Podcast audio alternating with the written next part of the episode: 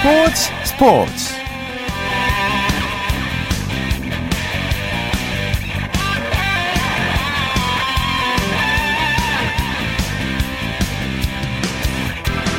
여러분 안녕하십니까? 스포츠 스포츠 아나운서 오승원입니다. 지난 3일에 멋진 골맛을 본 기성용 선수가 오늘 밤 시즌 3호 골에 도전합니다. 잠시 후 10시 30분 웨스트햄 유나이티드전에 어, 출전하는데요. 이번에는 어떤 모습을 보여줄까요 저번 게임에서 각이 없는 위치에서도 멋진 골을 선보였던 기성용 선수의 활약 잠시 후에 전망해 드리겠고요. 자, 토요일 밤에 함께하는 스포츠 스포츠 먼저 배구 소식부터 정리합니다. 아, 프로 농구 소식부터 정리합니다. 월간 루키의 조현혜 기자 안녕하세요. 네, 안녕하십니까. 네, 조성민 선수와 문태종 두 국가대표 슈터의 대결로 관심을 모은 KT와 LG의 경기부터 살펴볼까요? 네, 부산 KT가 가파른 상승세를 타고 있습니다. KT는 사직 실내체육관에서 열린 창원 LG와의 홈 경기에서 91대 85로 이겼습니다. 네. 아, KT는 오늘 승리로 2연승을 달리면서 5위를 유지했는데요. 아, 시즌 성적은 11승 12패가 됐습니다. 아, 패한 LG는 3연패에 빠지면서 8승 15패로 성적이 더 떨어졌는데요. 아, 지난 시즌 41승 14패를 기록하면서 이 정규리그 우승을 달성했던 LG인데 아, 올 시즌 3라운드가 진행 중인 현재 벌써 15패째를 떠안으면서 시련의 계절을 보내고 있습니다. 그렇군요. 근데 오늘 게임의 초점은 역시 복귀한 조성민 선수에게 맞춰져 있는데요. 해결사 분이 네. 여전했다고요. 네, 조성민 선수의 활약 반짝반짝 빛나고 있습니다. 예. 아, 직전 경기에서 17분을 뛰면서 19점을 넣은 데 이어서 아, 오늘 LG를 상대로는 24분 7초간 출전하면서 3점슛 4개 포함해서 21득점, 그리고 4개 리바운드, 4개 어시스트로 KT의 승리를 이끌었습니다. 아, 특히 4쿼터 승부처에서 3점슛 3개를 림에 꽂으면서 어, 해결사 본능을 마음껏 뽐내는데요. 이로써 금요일 경기 포함 어, 올 시즌 41분 동안 무려 40점을 넘는 엄청난 이 득점력을 뽐내고 있습니다. 네. 아, 조성민 선수의 복귀와 더불어 KT는 이제도 전태풍 조성민으로 이어지는 막강 백코트를 가동할 수 있게 됐습니다. 네, 오늘 밤 또 재밌는 소식을 들은 게 조성민 선수가 고기를 쏜다고요. 아주 즐겁게 먹겠는데. 근데 네. 조성민 선수가 그 인터뷰를 보니까 코트 위에서 소리를 많이 지르나 봐요. 목이 쉬었던데요? 맞습니다. 일단 뭐 고기 이야기를 먼저 하자면 네. 어, 조성민 선수는 자신이 빠져 있는 동안 열심히 해준 동료들에게 에, 저녁 식사로 오늘 경기 끝나고 나서 고기를 사주기로 했습니다. 어, 회식비는 인천 아시안 게임 금메달 포상으로 받은 이 보너스라고 하는데요. 네. 어, KT는 조성민 선수가 빠져 있는 동안 뭐 이재도라는 보물을 얻었고 또 이로써 KT는 이재도 카드를 하나 더 가지게 됐습니다. 아, 여기에 조성민 선수까지 복귀하면서 옵션이 다양해졌는데 어, KT의 리더로 꼽히고 있는 조성민 선수가 오늘 동료들을 향해서 이 적극적으로 자신의 의견을 전달하는 등 이 보컬 리더로도 이 활약을 했거든요. 예. 어, 찰스 로드에게는 흥분 좀 그만해라라고 소리치는가 하면 또 전태풍 선수에게는 웃으면서 뛰라고 격려를 했습니다. 아, 그러다 보니 목이 쉬고 말았는데요. 네. 코트 안팎에서 조성민 선수 대단한 존재감을 뽐내고 있습니다. 에이스이자 리더 역할을 다 하고 있는데요. 네. 자, 근데 오늘 쇠고기를 사나요? 돼지고기를 사나요? 뭐 그것까지 모르겠는데요. 뭐 어쨌든 맛있는 고기를 사겠죠. 그렇군요. 그 네. 자리 가시나요? 아, 저는 이제 다른 밥을 먹고 있습니다. 네. 자, 그리고 공동 6위 간의 대결이었죠. 전자랜드와 KGC 인삼공사의 경기도 있었죠. 네, 공동 6위의 맞대결에서 승리를 거머쥔 팀은 전자랜드였습니다. 아, 인천 전자랜드는 안양 실내체육관에서 열린 안양 KGC 인삼공사와의 원정 경기에서 64대 54로 승리했습니다. 아, 오늘 승리로 전자랜드는 2연패에서 아, 탈출하면서 아, 올 시즌 여섯 번째로 10승 고지를 밟았고요. 네. 아, 안방에서 아쉬운 패배를 떠하는 KGC 인삼공사는 9승 13패로 7위로 쳐졌습니다. 음, 오늘 또 정영삼 선수의 부상 투혼이 빛났다고 들었습니다. 네, 이 정영삼 선수 현재 몸 상태가 좋지 않은데요. 어, 기존에 팔꿈치 부상에다가 최근 발가락까지 다쳤습니다. 예. 이 100% 컨디션과는 거리가 매우 먼 상황인데 하지만 오늘 경기에서 존재감이 돋보였습니다.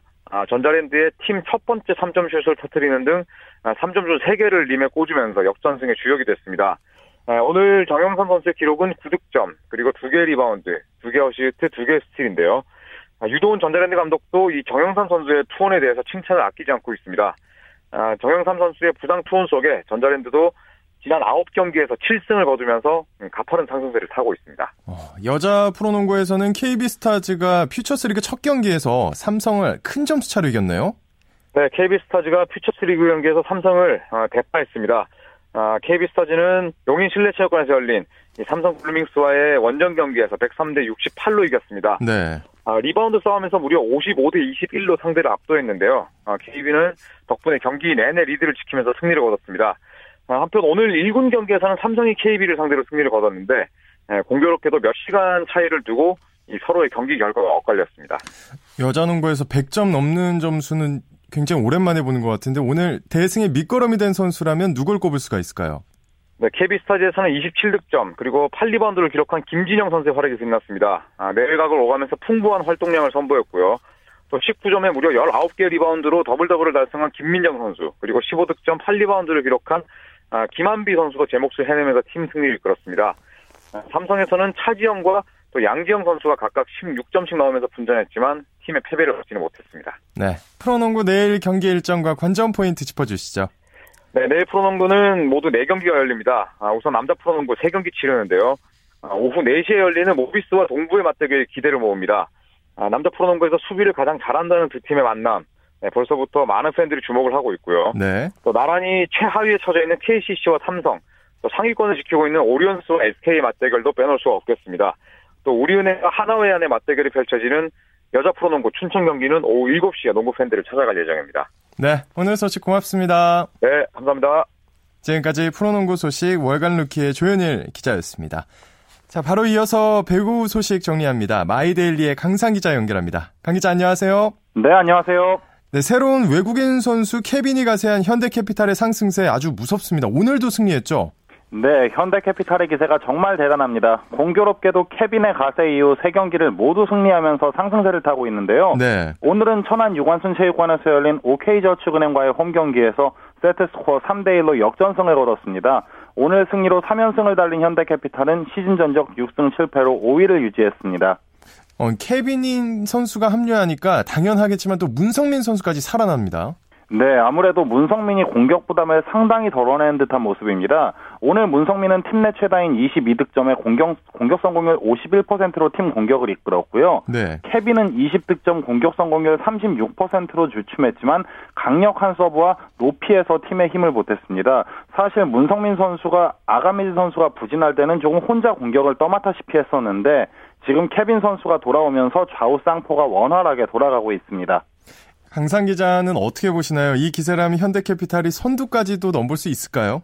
예, 지금 삼성화재가 너무 독주체제이기 때문에 네. 선두까지는 조금 시기상조라는 게 제 생각입니다. 하지만 케빈이 들어오면서 토털 배구가 되고 있다는 점이 고무적인데요. 아가메즈가 부진하면서 팀 전체가 흔들리던 이전과는 확실히 다른 모습입니다. 아직 선두 삼성화재와 10점 차이가 나기 때문에 선두권 진입은 다소 시기상조일지 몰라도 2위 OK저축은행과의 격차는 4점입니다. 상위권 도약의 발판은 이미 마련됐다고 봐도 과언이 아닙니다. 음. 자, OK저축은행은 반면에 분위기가 매우 좋았다가 초반에요. 지금은 3연패입니다. 부진의 이유 어떻게 생각하시나요? 예, 김세진 감독은 지난 경기인 한국전력전 패배 이후 서브 리시브와 높이의 열세, 그리고 많은 서브 범실을 가장 큰 문제로 지적했습니다. 오늘 OK저축은행은 현대캐피탈과 같은 블로킹 12개를 잡아냈지만 센터진이 잡아낸 블로킹은 김규민이 기록한 2개뿐이었습니다. 네. 이 부분이 김세진 감독이 지난 경기가 끝나고도 센터진이 부진한 게 정말 큰일이다 하면서 아쉬워했던 부분이기도 하고요. 범실도 현대캐피탈보다 4개 많은 23개를 저질렀는데 고비에서 호흡이 맞지 않는 그런 플레이들이 조금 아쉬웠습니다. 최근 강행군으로 인한 체력적인 부담이 좀 커 보였는데요. 다음 경기에서는 부진을 털어낼 수 있을지 관심이 모아지네요. 네. 현대캐피탈의 케빈 선수와 OK저축은행의 시몬 선수가 한때 한솥밥을 먹었다고 하던데 한국에서는 라이벌이 됐습니다. 경기 전후 두 선수의 만남 어땠나요? 예, 케빈과 시몬은 이탈리아 리그 피아센자 팀에서 함께 뛴 경험이 있습니다. 한국에서는 적으로 만나게 됐는데요. 오늘이 벌써 두 번째 맞대결이었습니다. 네. 결과는 두 번 모두 소속 케빈의 소속팀인 현대캐피탈이 이겼는데요. 오늘도 경기 직후에 두 선수가 환하게 웃으면서 인사를 나누는 모습이었습니다. 음. 프로이기 때문에 코트에서는 후회 없이 싸우고 코트 밖에서는 또 진한 우정을 나누는 그런 모습입니다. 그렇군요. 자, 여자 프로 배구도 열렸죠? 예, 화성에서 열린 여자부 경기에서는 IBK 기업은행이 도로공사를 3대 0으로 완파했습니다. 오늘 승리로 IBK는 승점 21점이 되면서 현대건설을 제치고 단독 선두를 탈환했습니다. 음, 역시 또 주포의 활약 그리고 적은 범실이 승리의 요인이었겠죠? 예, IBK에겐 그야말로 완벽한 경기였습니다. IBK는 오늘 데스티니가 20점, 김희진이 16점을 올리면서 그야말로 편안하게 경기를 운영했고요. 블로킹에서 11대 2, 서브에서 6대 2로 상대를 압도했습니다. 뿐만 아니라 팀 전체 범실이 10개에 불과할 정도로 안정감을 보인 게 컸는데요. 도로공사는 노표와 서브에서 밀렸을, 뿐, 밀렸을 뿐만 아니라 네. IBK의 두 배에 달하는 20개의 범실을 저지르는 바람에 힘도 써보지 못하고 완패했습니다. 아 그렇군요. 자 프로배구 V리그 내일 경기도 아주 관심이 많이 가는데 관전 포인트를 좀 짚어주시죠. 예, 내일 또 다른 빅매치가 예고되어 있습니다. 인천 계양체육관에서 남자부 대한항공과 삼성화재가 맞대결을 벌입니다. 대한항공은 최근 삼성화재전 4연패에 빠진 상황입니다. 올해까지 새 시즌 성적이 1승 12패로 삼성화재만 만나면 정말 힘을 쓰지 못했는데요. 네. 지난 2라운드에서는 삼성화재가 박철우 없이 경기를 치렀음에도 대한항공은 1대 3으로 지고 말았습니다. 이만하면 사실 징크스라고 할 수가 있는데 네. 좋지 않은 흐름을 내일 끊어낼 수 있을지도 관심이 모아집니다. 네. 삼성화재는 내일 이기면 파죽의 9연승으로 OK저축은행과의 승점을 9점 차까지 벌릴 수 있기 때문에 양팀 모두 필승 각오로 나설 전망이고요. 여자분은 한국생명과 KGC가 맞붙습니다. KGC가 최근 6연패로 좀처럼 승리할 기미가 보이지 않는데 조직력에서 문제점을 드러내고 있습니다. 지난 시즌과 멤버 구성상 크게 바뀐 게 없지만 이 부분이 올 시즌의 성적이 좀 좋지 않은 이유라고 볼 수가 있겠는데요. 내일은 그 조직력에 톱니바퀴가 좀 맞아 돌아갈지 관심이 모아지네요. 네, 오늘 소식 고맙습니다. 네, 감사합니다. 지금까지 프로 배구 소식 마이데일리 강상 기자와 정리해드렸습니다.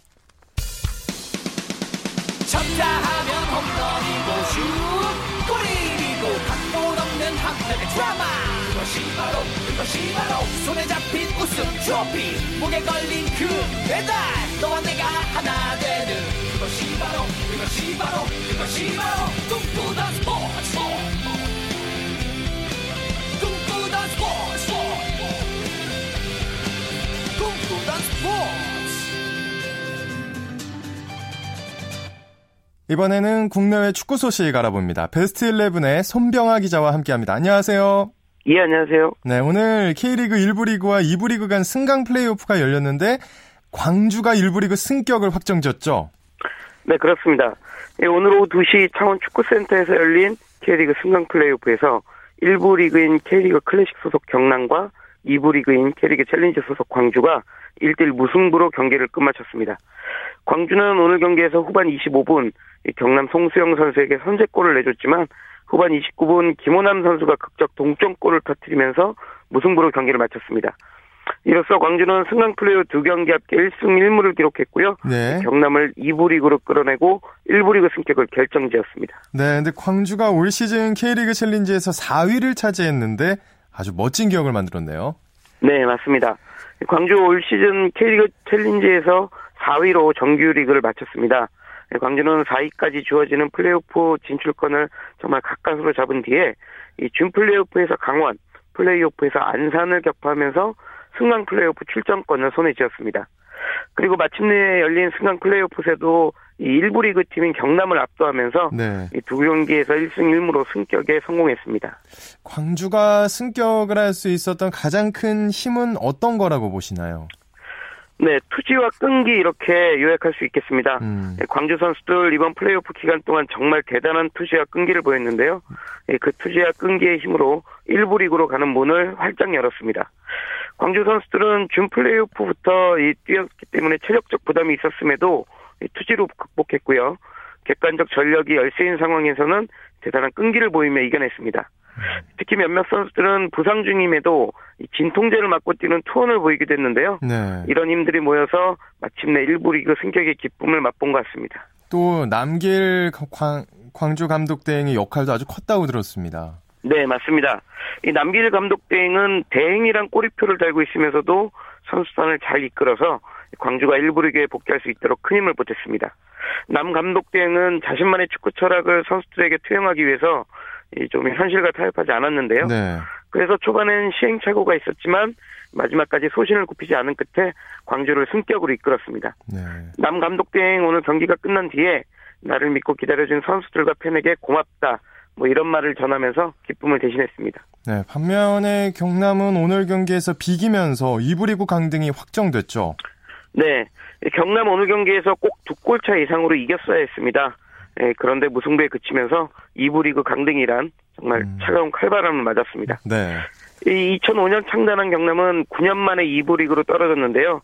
그간 도민구단의 대표주자 역할을 해내면서 이용래, 김주영, 윤일록 등 좋은 선수를 많이 발굴했던 과거가 안타깝게 추락하고 말았습니다. 음. 브랑코 경남 감독 대행은 경기가 끝난 뒤에 광주의 승격을 축하한다고 말한 뒤 다음 시즌 잘 준비해서 1부 리그로 빨리 복귀하겠다는 그런 각오를 보였습니다. 네, 오늘 열린 경남과 광주의 경기를 끝으로 2014 시즌 K리그 모든 일정이 이제 끝이 난 거죠? 네. 2014 K리그 클래식과 챌린지가 오늘 열린 승강 플레이오프를 마지막으로 모든 공식전을 끝냈습니다.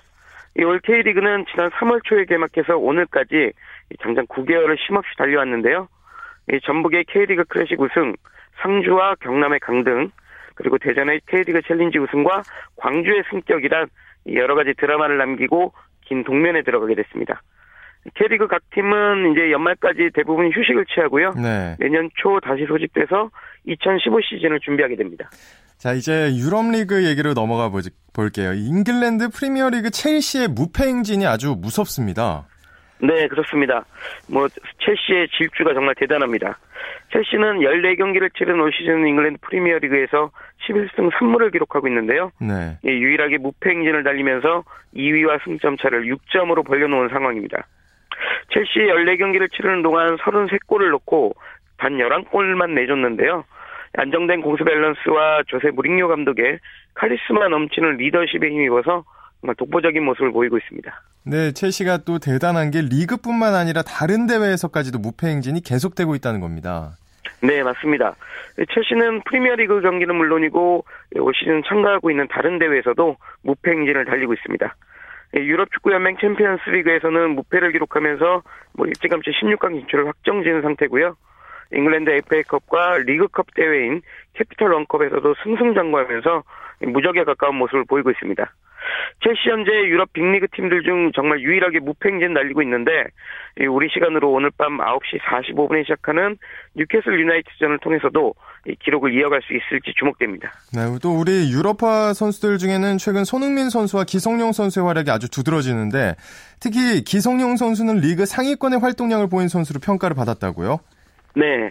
이 영국의 바이탈 풋볼이란 이 매체의 보도입니다. 예. 이 바이탈 풋볼은 우리 시간으로 오늘 기성용 선수가 리그 14라운드까지 약 159.3km의 활동량을 보였다고 전했습니다. 이 기성용 선수 올 시즌 스완지시티 미드필더 핵으로 활약하고 있는데 팀이 치른 14경기 모두에 출전했고요. 네. 한 경기 평균 89.6분을 소화한 것으로 조사됐습니다. 그리고 앞서 말씀드린 것처럼 총 159.3km를 뛰면서 경기당 11.37km를 뛴 것으로 조사됐습니다. 이는 잉글랜드 프리미어리그 전체 선수 중 4위에 해당하는 아주 높은 기록입니다. 네, 대단하네요. 네. 기성용 선수 올 시즌 좋은 경기력을 보이고 있는데 그 바탕에는 다른 선수들을 압도하는 그런 활동량이 있었던 것 같습니다. 네, 특히 또 기성용 선수가 지난 리그 경기에서 이제 골도 넣었잖아요. 이번 주에도 골 소식 기대할 수 있을까요? 네. 기성용 선수 지난 주중에 열린 퀸스파크 레인저스전에서 시즌 2호 골을 결승골로 만들며 팀의 승점 3점을 안겼습니다. 이 오늘 밤엔 시즌 3호 골에 도전합니다. 기성용 선수 오늘 밤 10시 30분에 시작하는 웨스트햄 유나이티드전에 선발 출장할 것으로 보이는데요. 뭐 상대가 만만치 않지만 기성용 선수와 팀 모두 상승세를 기록하고 있기 때문에 두 경기 연속골 한번 기대도 좋을 것 같습니다. 마지막으로 손흥민 선수 경기 일정도 전해주시죠. 네, 올 시즌 독일 분데스리가 레버쿠젠에서 활약 중인 손흥민 선수는 우리 시간으로 내일 새벽 2시 30분 리그 강호 바이른 미넨과 경기합니다. 이 바이른 미넨은 지난 시즌 우승팀으로 올 시즌에도 독보적으로 강한 모습으로 리그 1위를 달리고 있는데요. 손흥민 선수와 레버쿠젠이 이런 강팀을 맞아 어떤 경기력을 펼칠지 주목되는 경기입니다. 특히 손흥민 선수는 그간 강팀을 만나면 더 좋은 모습을 보일 때가 많았습니다. 네. 이 바이에른 뮌헨을 상대로도 멋진 골을 뽑아내길 기대해 봅니다. 네, 오늘 소식 여기까지 듣겠습니다. 고맙습니다. 네, 고맙습니다. 지금까지 국내외 축구 소식 베스트 11 손병화 기자와 정리해드렸습니다. 자, 이어서 한 주간의 해외 스포츠 소식 정리해드립니다. 월드 스포츠 연합뉴스 영문뉴스부의 유지호 기자와 함께합니다. 안녕하세요. 네, 안녕하십니까. 네, 한국 비운의 복서 김득구 선수와 혈투를 벌였던 미국의 레이 맨시니가 국제복싱 명예전당에 입성한다고요? 네, 그렇습니다. 명예전당은 지난 금요일 뉴욕주에 있는 명예전당 박물관에서 내년 국제복싱연맹 어, 명예전당 가입자 명단을 발표했는데요. 네. 이 총 11명의 이름을 올렸는데 그중에 맨시니도 포함되어 있었습니다. 1979년 만 18살의 어린 나이에 프로로 전향했던 맨시니는 승승장구하면서 이 아버지 레니 맨시니의 뒤를 잇는 스타로 떠올랐는데요. 이 별명까지 아버지의 것을 따서 붐붐 맨시니로 불렸습니다. 1982년 아투로 프리아스를 1라운드 KO로 제압하고 WBA 라이트급 챔피언 자리에 올랐는데요. 하지만 맨시니는 같은 해 한국의 김득구 선수와 벌인 타이틀 방어전으로 잘 알려져 있습니다. 네. 당시 맨시니 선수가 14라운드 TKO 승을 거뒀는데요. 이 경기 후 김득구가 혼수 상태에 빠졌고 나흘 뒤에 세상을 떠났습니다. 미국 전역에 중계된 이 경기는 복싱계에 큰 변화도 가져왔는데요. 어, WC, WBC 경기는 15라운드에서 12라운드로 축소됐고 이후 WBA, WBO 또 IBF도 80년대 후반 뒤를 따랐습니다. 한편 맨시니를 비롯해서 세계 헤비급 통합 타이틀을 차지했던 리딕 보우와 영국 복싱 영웅 프린스 나심 하메드 역시 내년 명예전당에 들어갈 예정입니다. 그 국제 수영 연맹이 경영 부문 올해 선수를 발표했다고요? 네, 남아프리카 공화국의 채드 르클로스와 헝가리의 카틴카 호스주가 올해 가장 빛난 남녀 수영 선수로 뽑혔습니다. 르클로스는 올해 피나 경영 월드컵 시리즈에서 무려 27개의 금메달을 목에 걸면서 남자부 종합 우승을 차지했고요. 네. 어, 호스주 역시 피나 경영 월드컵 시리, 시리즈에서만 메달을 68개를 어, 따면서 여, 자부 종합 1위에 올랐습니다. 한편 인천 아시안게임 금메달리스트인 중국의 차오위안과 류후이샤는 각각 올해 남녀 다이빙 선수상을 받았습니다. 그런데 지금 말씀해 주셨던 르클로스와 호스주가 수상 직후에 쇼트 코스 세계 신기록을 세웠다면서요? 네, 호스주는 카타르 도하에서 열린 쇼트 코스 세계 수영 선수권 대회 여자 배영 100m에서 55.03의 세계 신기록으로 우승했습니다. 종전 기록을 0.20초 앞당겼는데요. 호스주는 이에 앞서 접영 200m와 개인 혼영 400m에서는 연달아 세계 신기록을 세웠던 스페인의 미레이아 벨몬테에 밀려서 2회에 그쳤던 바 있습니다. 얼르클로스는 남자 저병 100m에서 48초 44의 세계 기록을 세웠는데요. 5년 전 기록을 0.04초 단축했습니다. 네. 자, 한편 중국의 수영 스타 순양 선수 호주 전지 훈련에 차질이 생겼다는데 호주 수영 연맹이 호주 전지 훈련을 허락하지 않기로 했다면서요? 네, 맞습니다. 호주 현지 언론은 지난 수요일 아, 앞으로 이제 순양의 전지 훈련이 금지되고 호주 출신 전담 코치인 데니스 코트렐도 쑨양과 관계를 끊을 것이라고 보도를 했는데요.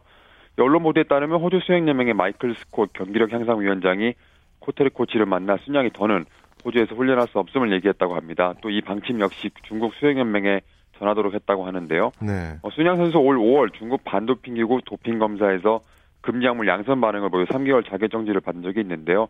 이 사실이 지난달 말에서야 중국 언론 보도를 통해 밝혀진 바 있습니다. 쑨양은 심장이 좋지 않아서 치료 목적으로 약을 복용했고 자신은 금지약물인지도 몰랐다고 했지만 이 징계 발표 시기나 또 아시안 게임 국가대표 자격 등에 대한 논란이 있었는데요. 네. 한편 호주 수영 연맹은 앞으로 전지 훈련을 위해 호주를 찾는 외국 수영 선수들은 이 경기 외 약물 검사를 할 수 있도록 호주 반도핑 기구에 의무적으로 등록하게 하는 등 관련 규정을 강화할 것으로 알려졌습니다. 네. 자, 저번 시간에도 전해드렸지만, 이제 지난달에 성적을 조작한 혐의로 스키 선수 자격 정지 처분을 받은 바이올리니스트 바네사 메이. 이 결정을 항소하기로 했다는 소식도 있네요. 네, 맞습니다. 국제 스포츠 중재 재판소는 바네사 메이가 국제 스키 연맹이 내린 결정에 대해서 항소했다고 발표를 했는데요. 어, 국제 스키 연맹은 메이가 올 소치 동계 올림픽에 출전하기 위해 대회 성적 조작에 적극 가담한 혐의를 포착해서 지난달 4년 자격 정지 처분을 내린 바 있습니다. 당시 연맹은 자격 정지와 더불어 논란이 된 대회에서 메이가 낸 기록을 모두 삭제했는데요. 네. 국제 스포츠 재판소는 메이가 두 건 모두에 대해 항소했다고 했습니다. 아직 어, 메이에 대한 청문회 일정은 잡히진 않았고요. 어, 국제 스키 연맹은 올해 1월 17일부터 19일 슬로베니아에서 열린 4차례 대회전 경기에 대해서 조사한 결과 이 경기의 성적 성적이 조작됐다고 판단하고 있는데요. 음. 어, 바네사 메이는 아버지의 성을 따라서 바, 바네사 바나코른으로 올림픽 스키 종목에 출전한 첫 여자 태국 선수로 이름을 올렸는데요. 네. 어, 대회전 종목에서는 최하위 67위에 그쳤습니다. 저도 그 게임을 직접 봤는데요. 참 이런 결과가 나오게 돼서 아직은 결론이 내려진 건 아니지만 네. 굉장히 안타깝네요. 자 오늘 소식 여기까지 듣겠습니다. 고맙습니다. 네 감사합니다. 지금까지 월드스포츠 연합뉴스 영문뉴스부의 유지호 기자였습니다.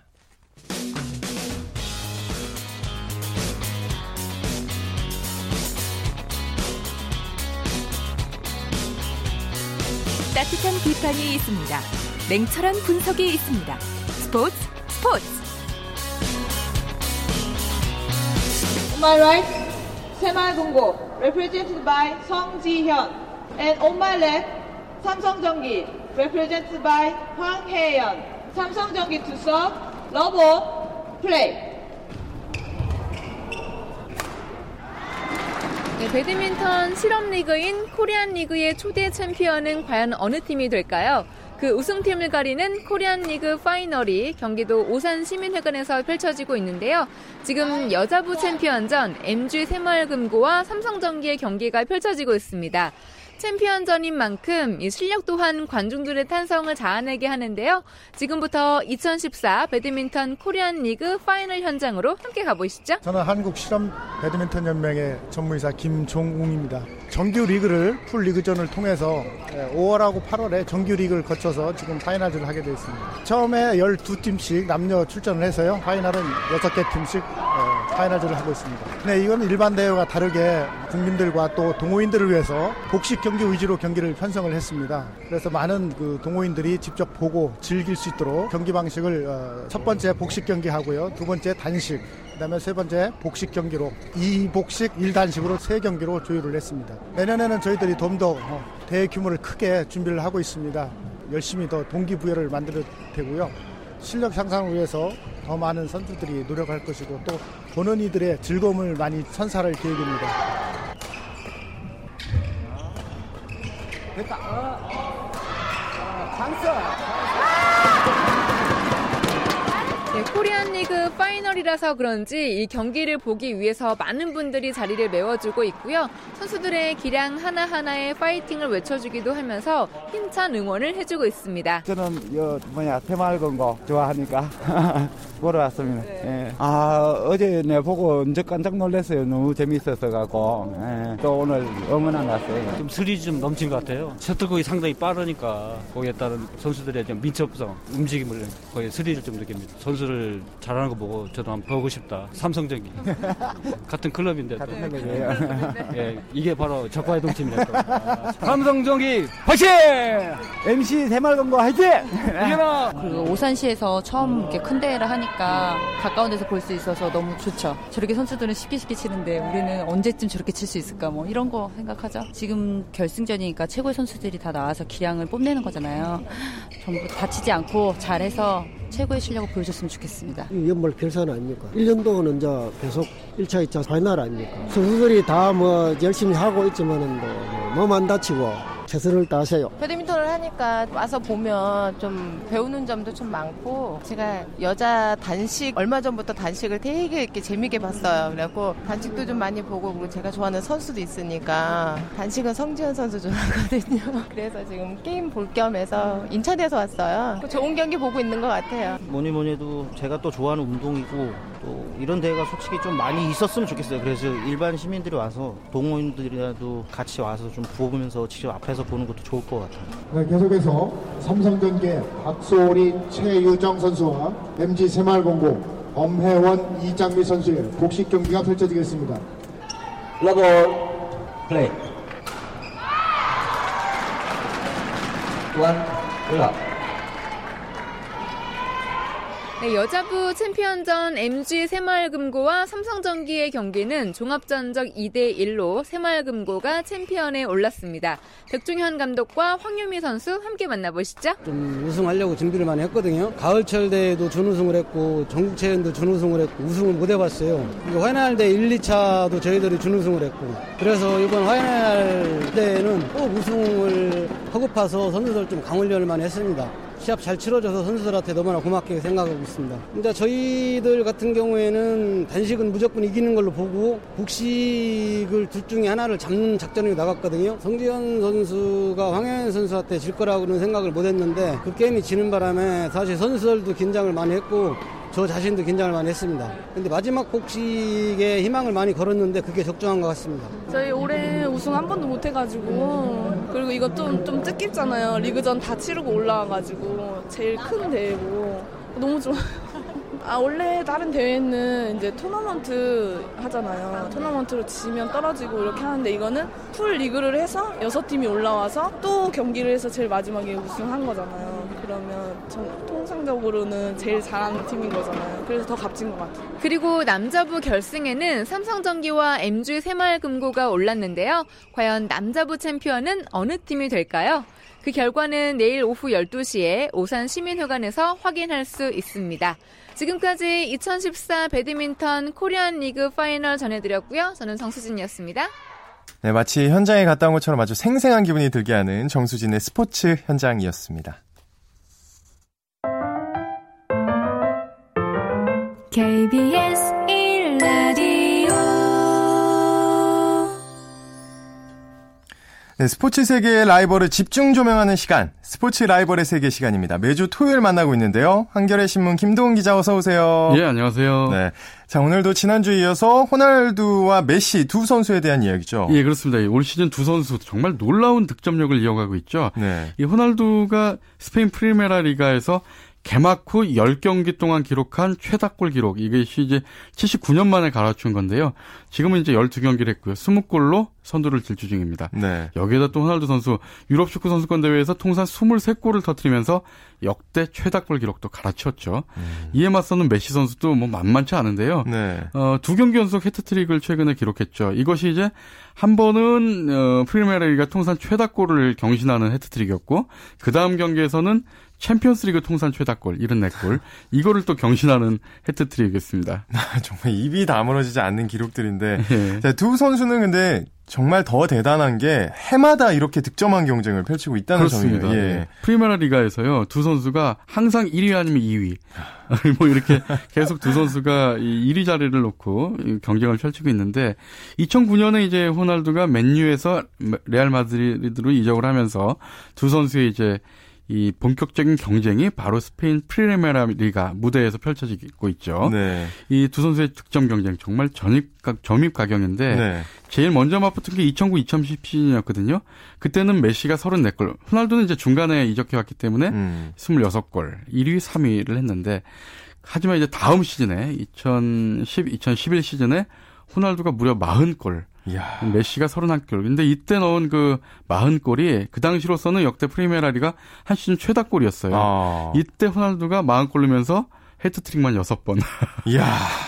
뭐 엄청났죠. 한 시즌에 한 번 해트트릭만 해도 참 어떻게 보면 그 선수가 잊지 못한다고 하는데 예. 그래서 이런 말을 많이 하잖아요. 팬들은 프리메라 리가를 얘기하면 신계 두 팀의 두 팀이 있고, 예. 예. 바르셀로나와 레알이 있고, 그렇죠. 인간계 나머지 팀들이 있다. 그 중에 신계에 속한 두 팀에서도 정말 신적인 능력을 보여준 두 선수네요. 그렇죠. 뭐 신의 전쟁 뭐 이렇게 불리죠. 예. 예. 근데 이 기록을 바로 또 메시가 갈아치웠다고요. 그렇죠. 그 다음 시즌이었어요. 2011, 2012 시즌에 호날두의 한 시즌 40골 기록에 무려 10골이나 더 보태면서 예. 50골 쉰 골로 어, 메시가 득점왕을 차지했는데 이때 2위가 역시 호날두였는데 46골이었어요. 네. 그러니까 자기 기록은 경신했지만 야. 메시가 워낙 많이 넣으면서 음. 이제 결국 이제 그렇게 됐고요. 네. 그다음에 그 다음 시즌 메시가 2012-2013 시즌에 이 1위 자리를 놓지를 않았는데 그때 46골을 넣으면서 역시 또 1위가 됐는데 그때는 정규리그 21경기 연속골 기록을 또 세웠어요. 이야, 대단합니다. 예, 어쨌든 매번 이렇게 1, 2위를 다투고 있는데 올 시즌에요. 호날두가 좀 엄청나지 않습니까? 예, 페이스가. 예. 12경기에서 20골이기 때문에 진짜 이 메시가 가지고 있는 한 시즌 최다골 기록까지도 한번 넘볼 수 있을 것 같아요. 그렇군요. 자, 그러면 이제 두 선수의 어떤 그 플레이상의 특징이랄까요? 이런 걸 좀 비교를 해 주시죠. 예, 상당히 좀 대조적이에요. 호날두 선수는 키가 187이나 되죠. 음. 큰 키를 이용한 어떤 헤딩슛도 일품이고요. 무엇보다 이제 어, 탁월한 위치 선정 능력이 굉장히 좋죠. 그러니까 네. 측면 공격수지만 이런 그 위치 선정 능력이 좋기 때문에 스트라이커에 가깝고요. 또 무회전 프리킥도 아주 일품이죠. 예. 현란한 드리블과 또 강력한 중거리 슛, 뭐 스피드도 뭐큰 비해서 뛰어나고 그러니까 음. 거의 모든 것을 갖춘 만능 선수다 이렇게 볼 수가 있고요. 네네. 네. 메시 선수는 몸에서 한 30cm 이내로 공을 붙이면서 음. 상대 수비수를 해집는 드리블 이거는 뭐 정말 어.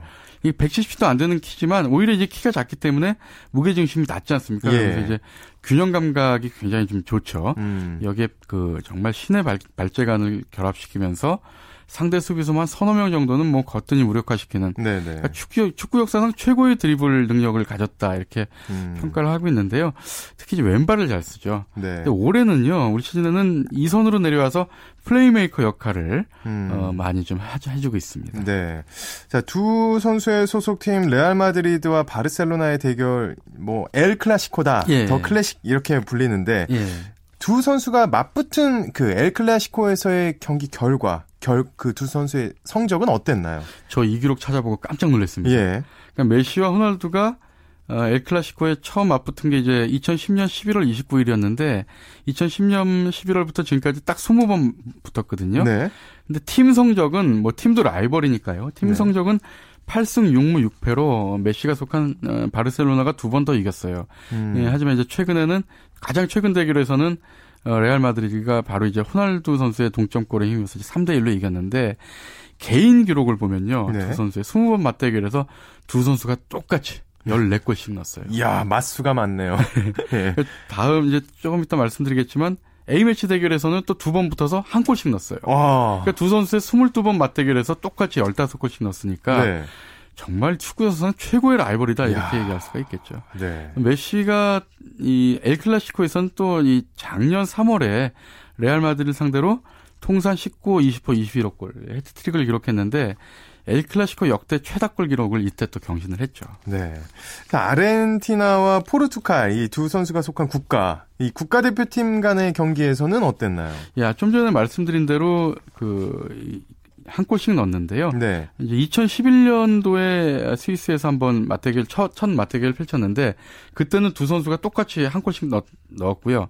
결국 이제 이 메시가 결승 어, 결승골을 넣으면서 2대 1로 아르헨티나가 이겼고요. 네. 두 번째 맞대결이 바로 얼마 전에 있었죠. 11월 19일 날 영국 맨체스터에서 열렸는데 이때는 포르투갈이 1대 0으로 이기면서 서력을 했어요. 음. 그러니까 양 팀의 대결도 1승 1패고 근데 이번 맞대결에서는 두 선수가 전반 45분만 출전을 하면서 어, 좀 맥빠진 어떻게 보면 음. 다소 싱겁게 어, 경기가 좀 진행이 됐습니다. 네.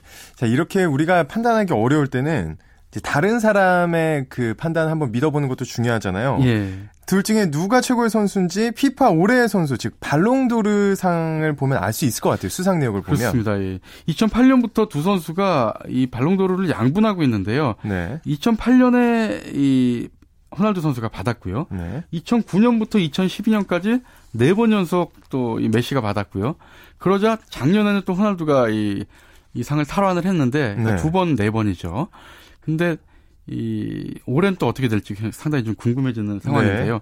올해는 또 두 선수가 나란히 또 후보에 올라갔어요. 예, 예. 그렇기 때문에 내년 1월 12일 날 스위스에서 열리는 시상식에서 과연 어떤 선수가 또 받게 될지 궁금해집니다. 네, 오늘 소식 여기까지 듣겠습니다. 고맙습니다. 네, 감사합니다. 스포츠 라이벌의 세계 한겨레 신문 김동훈 기자와 함께했습니다. 자, 스포츠 스포츠 오늘 준비한 소식 여기까지입니다. 내일도 풍성하고 재밌는 소식으로 돌아오겠습니다. 저는 지금까지 아나운서 오승원이었습니다. 스포츠 스포츠.